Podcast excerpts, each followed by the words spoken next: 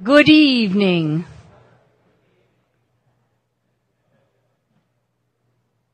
I've turned off all the lights. I've dedicated the title of this sermon to John Swanger.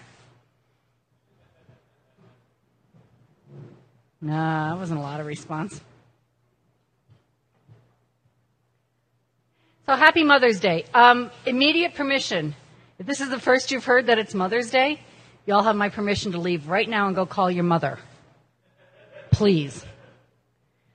Since it is Mother's Day, I am going to take the um, privilege of showing you my daughters. There they are.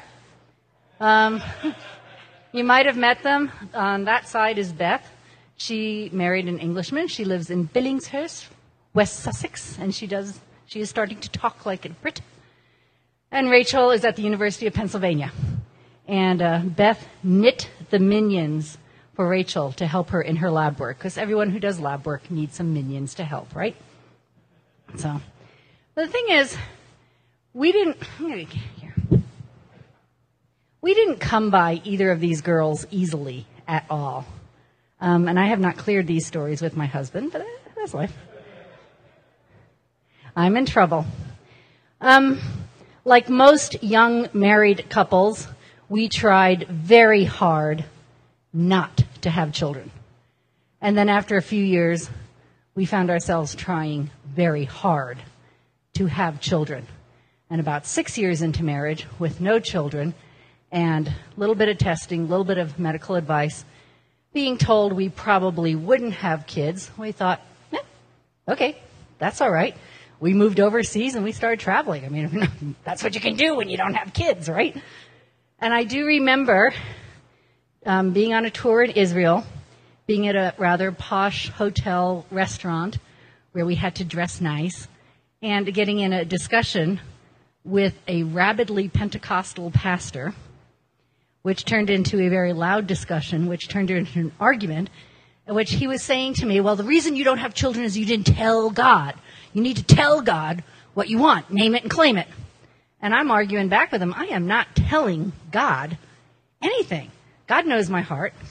God knows my desires, but God is God. I am not telling God. And this is getting louder and louder. And uh, he, his last line was, Well, I'm going to pray for you. And I said, Go ahead, pray for me. I was pregnant the next month. and I never let him know. So, after, after Beth was born, I loved motherhood. And I really, really wanted another child. And a few more years, nothing. We went into it head on. We were, you know, full on press. We are doing the medical stuff, treatments, medicine, timing. I mean, you name it. Some of this stuff is really, really demeaning. Most of it is really, really expensive. Um, it causes a tremendous amount of stress individually and in the marriage. I need you home now. I'm in the middle of faculty meeting. I don't care. Now. What are you going to do? Um, and there's these questions that come in your mind. You know, it's we have a child, we're good parents. It's it's God's will, isn't it? I mean, it's a good thing to want more kids, but it's so freaking expensive. Should we be spending thousands of dollars on this? And it's at times fracturing our relationship. I mean, at times, I remember getting to the point of thinking, I can have a child. I can adopt a child with or without a husband. He laughs now. but that's, I mean, that's the perverse way my mind started going with this obsession. And you know, these are tough calls. And it's time after time. Do you want to do this next step? Do you want to do this next step? Do you want to do this? Do you want to pay for that? Do you want to be responsible? And like, you know, this, you can't pick up the Bible and find a verse that tells you what to do in these situations. These are tough calls, and it's, it's really hard to know. Are you following God or are you playing God? And it's really hard to know the, the whole trust issue. You want to think it's an anomaly. This is going to go on the podcast. It's great. You want to think it's an anomaly when you go into the hospital one day and the little tech says, Have you had your right ovary removed? Not since I was in yesterday and you did the exact same test. Oh, I can't find it. It's there. or, true story, I am feet away from a doctor impregnating me with the wrong sperm. And she had mistaken me for someone else before. You want to trust, but you begin to wonder. They say one in five children born is Chinese. That could have been my chance. But I blew it. You know, so tough calls, right, wrong, do I trust? Is this person incompetent? Is, is, well, does this actually tie into the text? Yes, it does. Lest you thought this was just the Fran comedy hour tonight. When we look at the life of Saul, it is really complex. Sometimes we see him, and he is right on target. He prophesied when Samuel said he would prophesy. He, the Spirit of the Lord came on him, and he fought the Ammonites when they were attacking and threatening Israel. He was on target fighting the Philistines. And other times we see him, and he is so off base, so off base. Um, he's impatient, he's impetuous. He couldn't wait for Samuel to show up to offer the sacrifices one day, so he assumes the priest's role and does it himself. Um, he gets mad at Samuel when Samuel calls him out on it, and he fires Samuel, hires another priest. Um, that priest is offering prayers and seeking God's will before the battle that we began studying last week. And Saul's just shh, shh, shh, and takes off without, without determining the will of God and just jumps right into the battle. So at times he's on target, and other times he's just he's off base. It's it's complex, tough calls, right or wrong. You kind of want to give him credit, but Saul's building a reputation here. Um, sometimes he's he's fu- he's full of God, and other times he is just a spiritual dimwit. He just doesn't seem to get it. To recap where um, Craig t- Craig had us last week. Okay, Saul's son Jonathan and his armor bearer are scouting out Philistine outposts because Israel is at war with the Philistines. The Philistines had invaded their land, economically oppressing them, murdering, rampaging, worst of all, bringing their false gods and idolatry into the villages of Israel. Israel had to do something about it. Jonathan and his armor bearer start this battle. And Saul, a few miles off, hears the sound of the battle, asks the priest if they should get involved, then dismisses the priest and gets involved anyhow. So we're in the same battle this week. And the miraculous thing about this battle, if you could just lop a couple thousand feet off, because we're talking Israel, Central Plains, and Central Plains and hilly country, elevation of maybe 2,000 feet, but if you could imagine in a day starting a battle in Golden and going up and down the hills to Black Hawk, about 20 miles away. That was the battle Israel fought that day against the Philistines. Greatly outnumbered, Philistines with massively better weapons, and God gave the victory to Israel. That's a heck long battle. That's a lot of land to get in a day. So, the story we're going to read about today is that same battle. A little bit of, oh, by the way, what went on during that day. And I'd like to read the passage through. And again, because it's Mother's Day and I wanted to entertain you, we will find occasional illustrations from the Brick Bible, which is basically the Lego Bible, but they can't use the word Lego, I think. So, those are in there just to entertain you. So, I would like to read through this, so please read along with me from 1 Samuel 14. Same battle. Now the Israelites were in distress that day because Saul had bound the people under an oath, saying, Cursed be anyone who eats food before evening comes, before I have avenged myself on my enemies. So none of the troops tasted food. The entire army entered the woods, and there was honey on the ground. When they went into the woods, they saw the honey oozing out, no one put his hand to his mouth because they feared the oath. But Jonathan had not heard his father had bound the people with an oath because he had started this battle several miles away. So he reached out the end of his staff that was in his hand and dipped it in the honeycomb, raised his hand to his mouth, and his eyes brightened. Basically, he was re energized. Nice. Go ahead. Then one of the soldiers told him, Your father bound the ar- army under a strict oath, saying, Cursed be anyone who eats food today. That's why the men are faint. Jonathan said, rather understated here, My father has made trouble for the country. See how my eyes brightened when I tasted a little of this honey?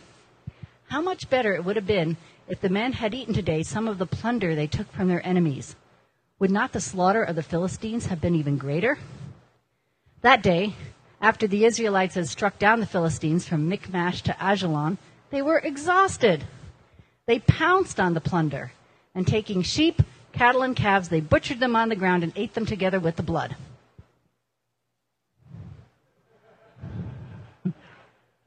okay. Then someone said to Saul, Look, the men are sinning against the Lord by eating meat that has blood in it. Strict law, strict law given by God, do not eat meat with blood. You have broken faith, he said. Roll a large stone over here at once. And then he said, Go out among the men and tell them, Each of you bring me your cattle and sheep, and slaughter them here and eat them.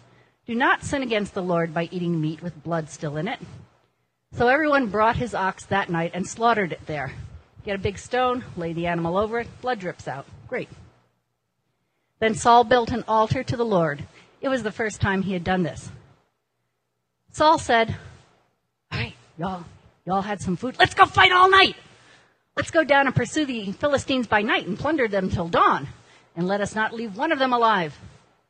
Do whatever seems best to you, they replied. And this is where, don't we wish we had an audio recording? We have no idea what the tone of voice is. We'll talk about that. But the priest said, Let us inquire of God here. So Saul asked God, Shall I go down and pursue the Philistines? Will you give them into Israel's hands?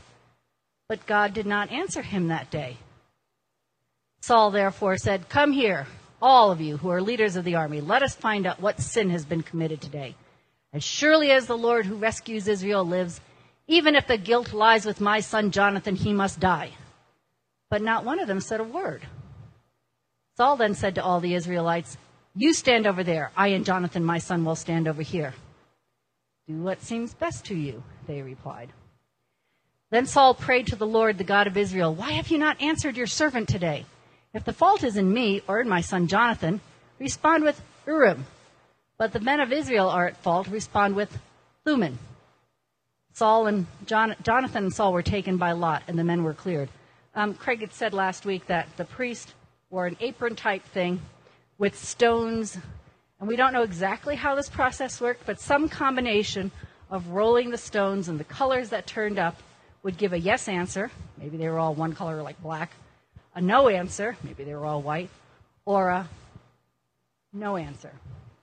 Maybe the colors were mixed. We don't know the exact process, but somehow, with prayers under the priest's authority, this is how they cast the lots. Saul said, Cast the lot between me and Jonathan, my son. And Jonathan was taken. Then Saul said to Jonathan, Tell me what you have done.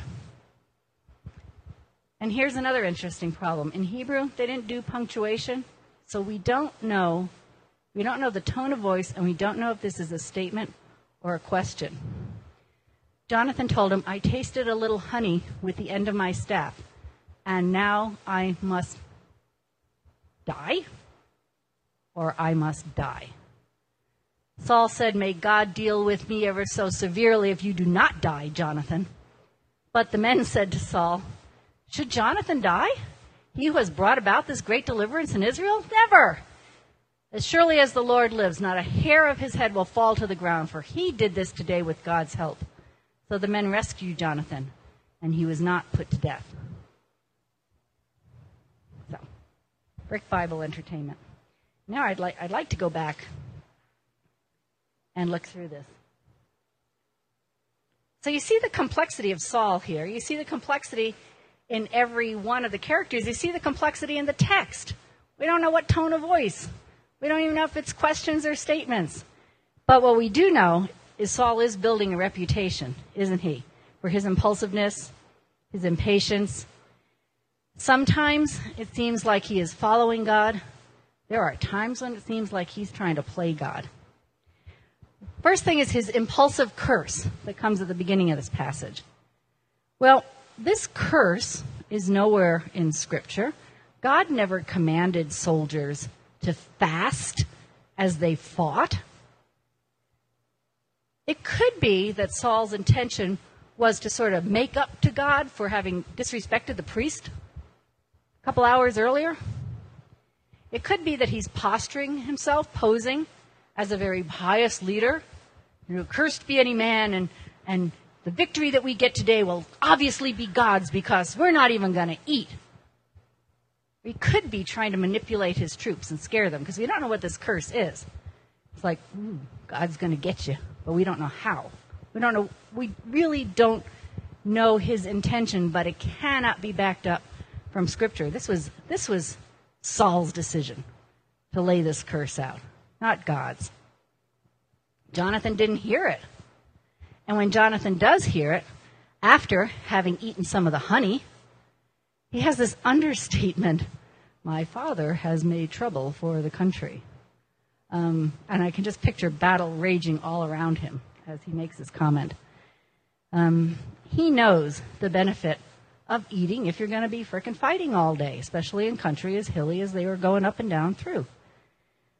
The interesting thing in Hebrew, thank you, Dr. Elaine Dallaire at seminary, who helped me with this, was that the word in Hebrew for cursed, A R U R, is very similar for the word for brightened, U R. Arur, Ur. Saul curses his troops. Jonathan, in a way, finds a cure around that curse. All you have to do is take out the S. And we all know who the S is in this story. Ba-bum. But this phrase, you know, there is trouble. Um, Achan had caused trouble back in Joshua's days when he broke the law. He died. Jephthah caused trouble when he was one of the judges, and his daughter died. When someone causes trouble, someone dies. This is a bad sign here that Jonathan uses that understatement. Did he think that, ooh, I've broken my father's command? I am going to die? Or was he thinking, my father is just messing with these troops? He cannot treat them that way. Um, there's going to be a giant rupture. The battle rages, the troops are famished. Um, finally, it's evening, and they pounce on the plunder. And they are almost like the Brick Bible shows, just, just dragging raw pieces of meat and eating. They are so hungry, so thirsty. Someone informs Saul, and he is outraged. And he says, Stop eating meat with blood in it. That is strictly against God's law. The blood was to be drained because the life was in the blood, and you were only to eat meat that had been fully drained of its blood. Slaughter them over this rock or this altar, and then they will be pure for eating. Well, is this Saul just posturing himself again? Look what I'm doing, God. Hey, hey, see? See what they were doing? See what I'm doing? Hey, hey, hey, look at me. Or is he being sincere here? Don't break the law of God. And here it seems like he's right on target. This was God's law. And all you have to do is throw the animals over a rock, let the blood drain. Troops, do not be so impulsive that you eat without following God's law. This guy is so complex. He's on, he's off, he's on, he's off. Um, and I, I love this part when they down all their food, and he's like, let's go pursue them all night long. I don't know, man. If you had just fought a battle from Golden to Black Hawk, would you feel like going on to Central City that night? I don't know. And I wish we had punctuation or tone of voice. Do whatever seems best to you. And you wonder, were the troops 100% behind him like Jonathan's armor bearer? I will follow you up the cliff. I will follow you heart and soul. Which was the attitude the armor bearer had last week? Or are they like, whatever, whatever. You're, you're the general, you're the king. You say fight, we gotta fight. Were they demoralized or were they enthused to follow their leader? This is confusing. There's too many options here. The priest, Ahijah, interrupts. This time, maybe could you let me seek God's will? You kind of shut me up and started the battle without me last time. And uh, Saul says, "Sure, sure. Let's let's consult God and see what He says about this nighttime battle." But God won't give a clear answer when the stones are cast. Saul rightly assumes if God is not answering, there is a problem. But I gotta wonder is Saul more sincere in asking God to reveal where the sin was?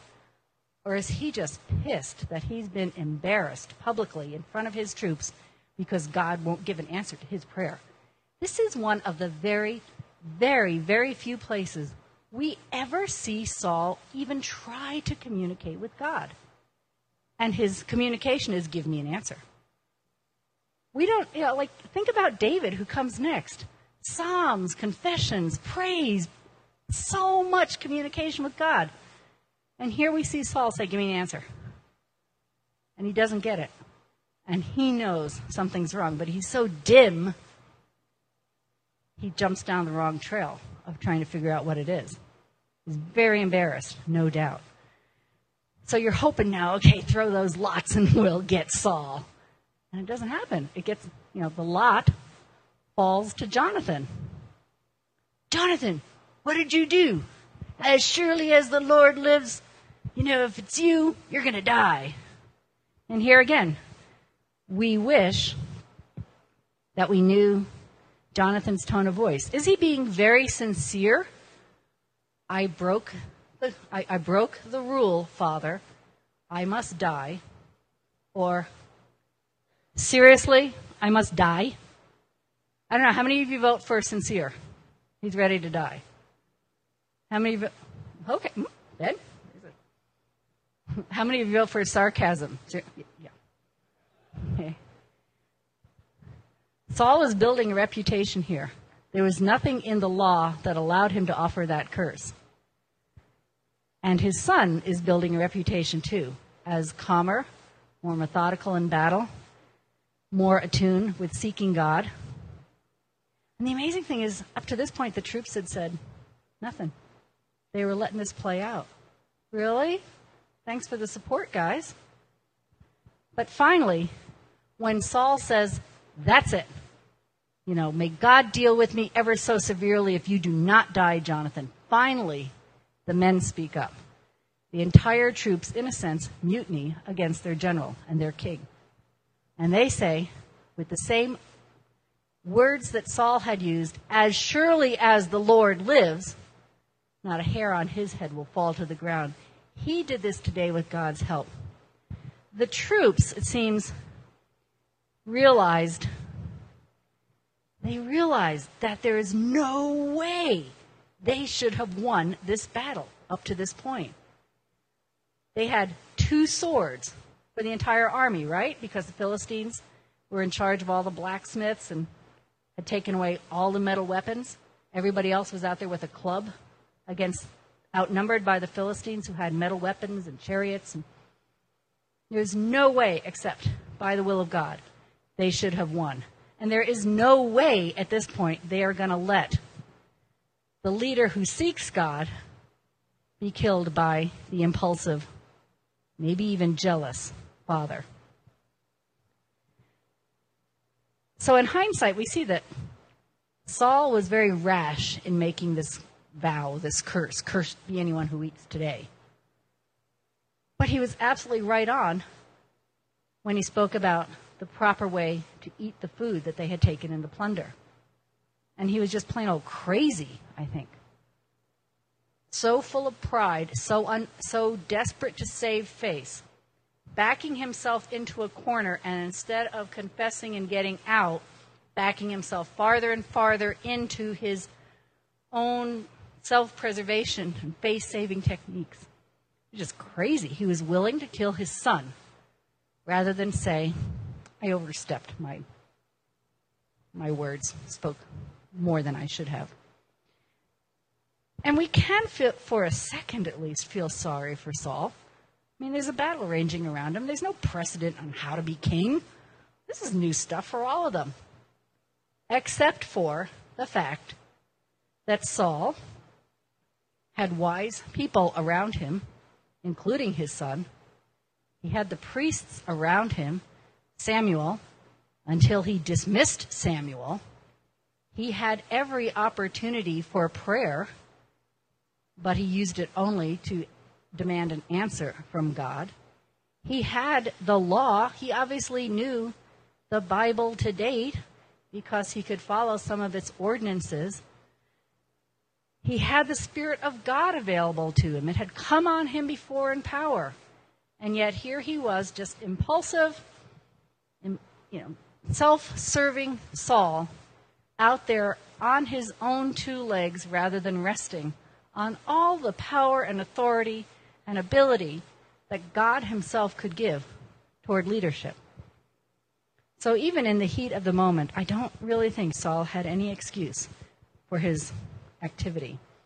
By the end of this story, we can see his relationship with God is mediocre. His relationship with his son is suffering. And his relationship with his troops is diminishing also. For the sake of saving his own face, he's backing himself further and further away from every one and every opportunity God's been giving him. Which leads us to some conclusions that we can take away from this, even if we're not battling Philistines. Point number one we can do good things for God and have a poor relationship with God. Saul had a, a bit of, just a bit of magical thinking going on.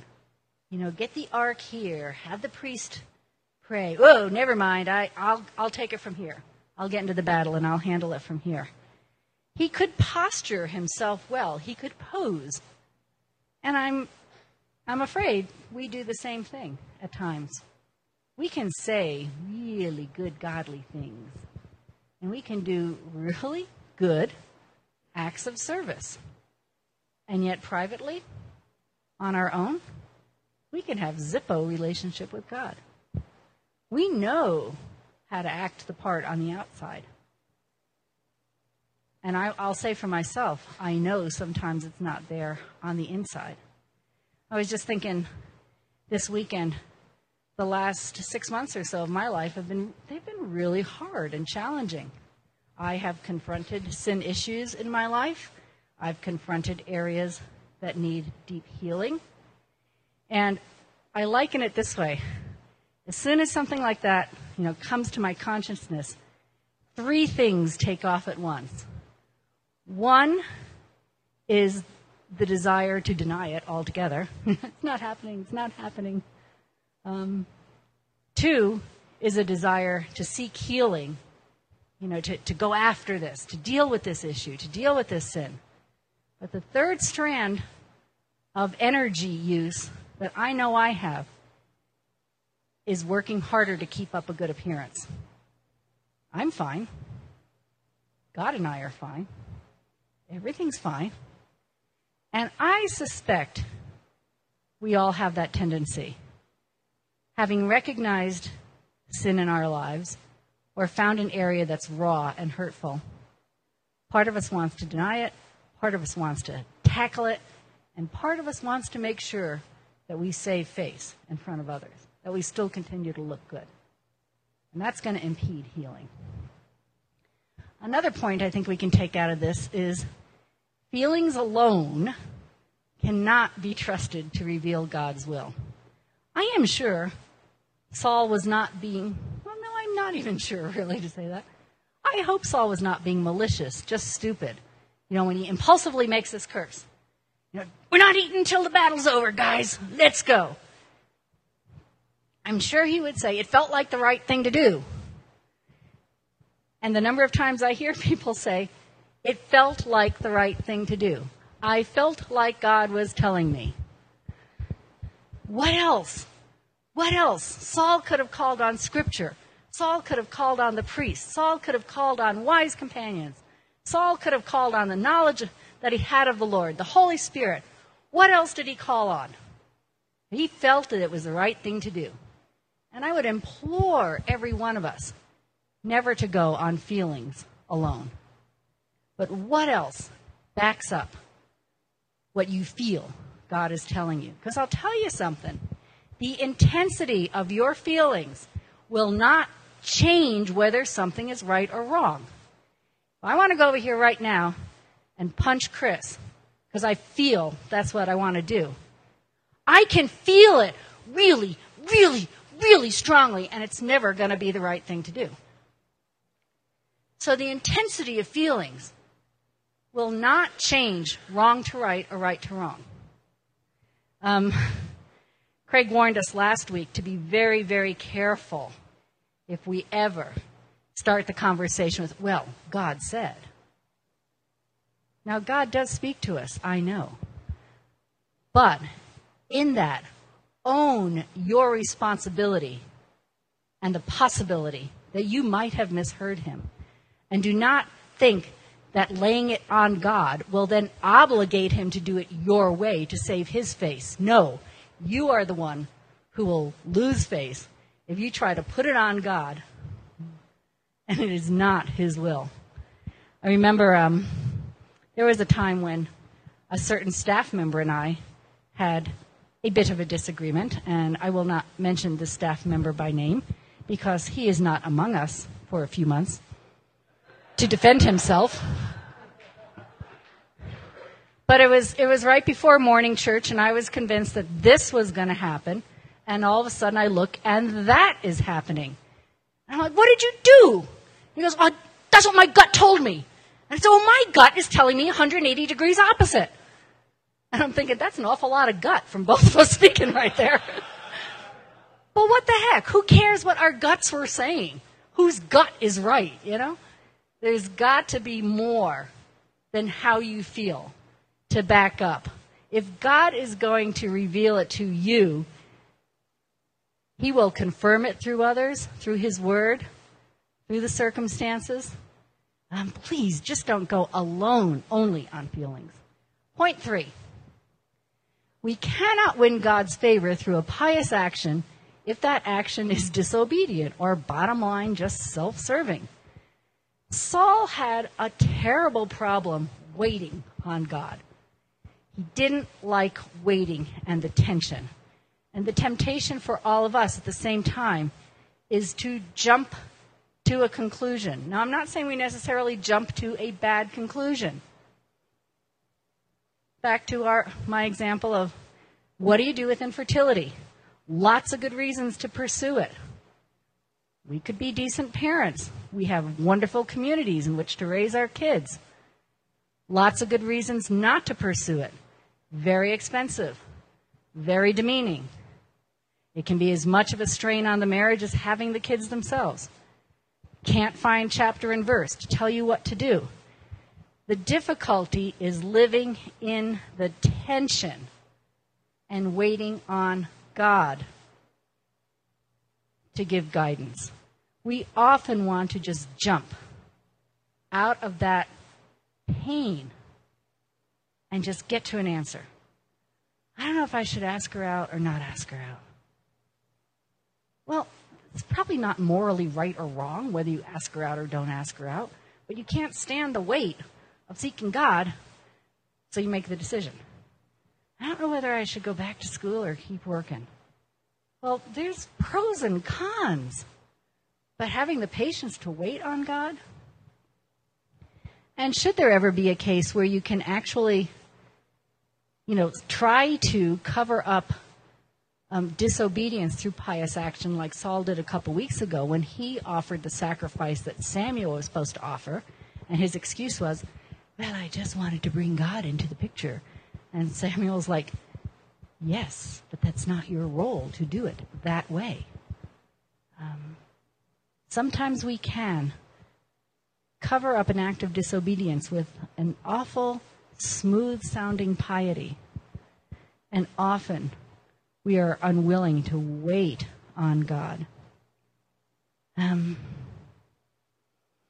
the uh, an example that I think of comes out of Matthew 15. It, it's an obscure little little passage where um, Jesus starts yelling at some of the religious leaders because they are donating all their money to their religious community and not taking care of their aging parents. That sound, you know, donating everything I have to the community sounds very pious. And he's all over them because there is no other way for these parents to be supported except through their children. And they say, well, it's Corban, it's dedicated money. And he's like, sin. Sin. Sounds good. Sounds great, guys. But higher priority care for the family. So we do have to take care that the decisions we make are in God's timing and that we're not just putting a veneer of piety over what we want to do. And if we just went on feelings, that could happen. A couple more points. When we want to sin, we tend to avoid community. Yeah, we're all like, yep. um, Leonore, I wish she was here to illustrate it because it just doesn't look the same when I do the slink away dance that she was doing in staff meeting the other day. It looked a lot better when she did it. But yeah, I'll, I'll confess to this. When I know I want to do something against God's will, I am not going to tell you about it. In fact, I will probably avoid you as I plan it different lines like, well, God's leading me to go to another church. God's leading me to spend more time alone with Him. God's leading me to be less dependent on my friends. Now, all of them can be true. But if you're using it as an excuse to avoid accountability, you know, you guys can see it in each other. And so don't think we don't see it in you.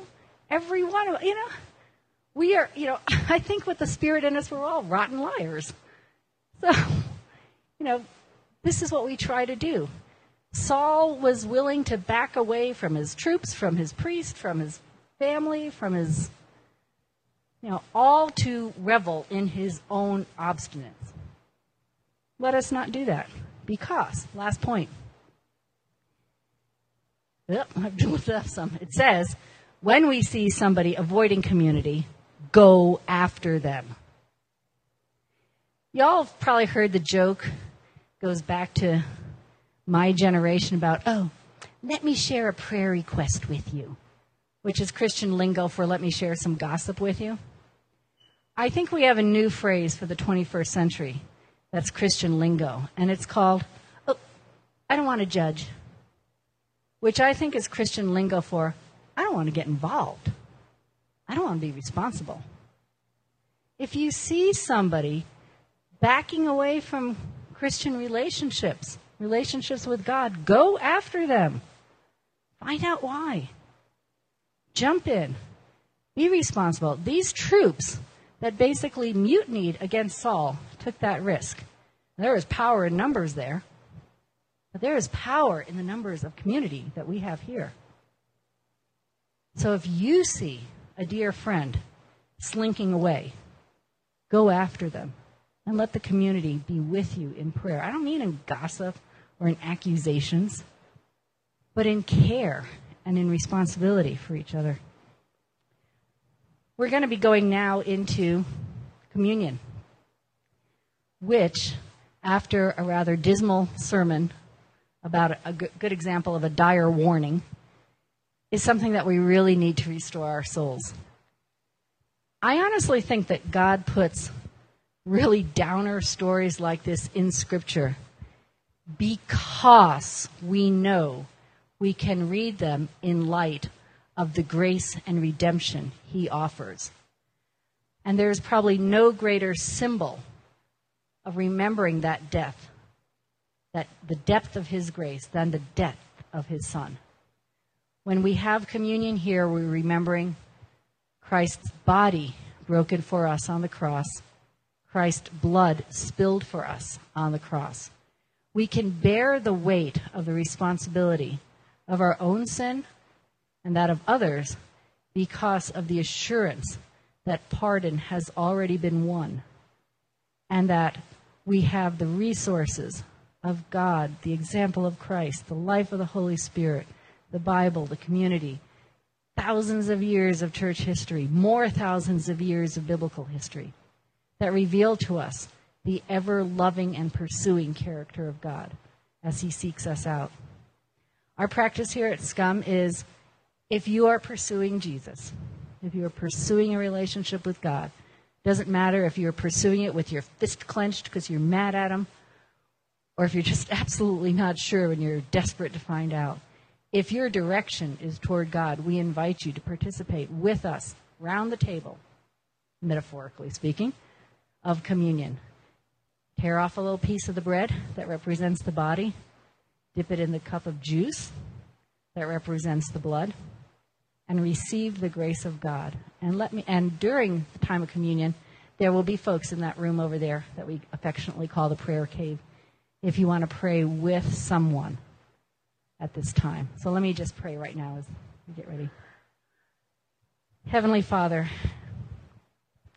we thank you that we can have full confidence that you would never just leave us in despair, never mock us for our sins, our indiscretions, our stupidity, but always you redeem us. You always offer redemption. We thank you now for this very strong and potent symbol of your love for us as we receive the body and blood of Christ.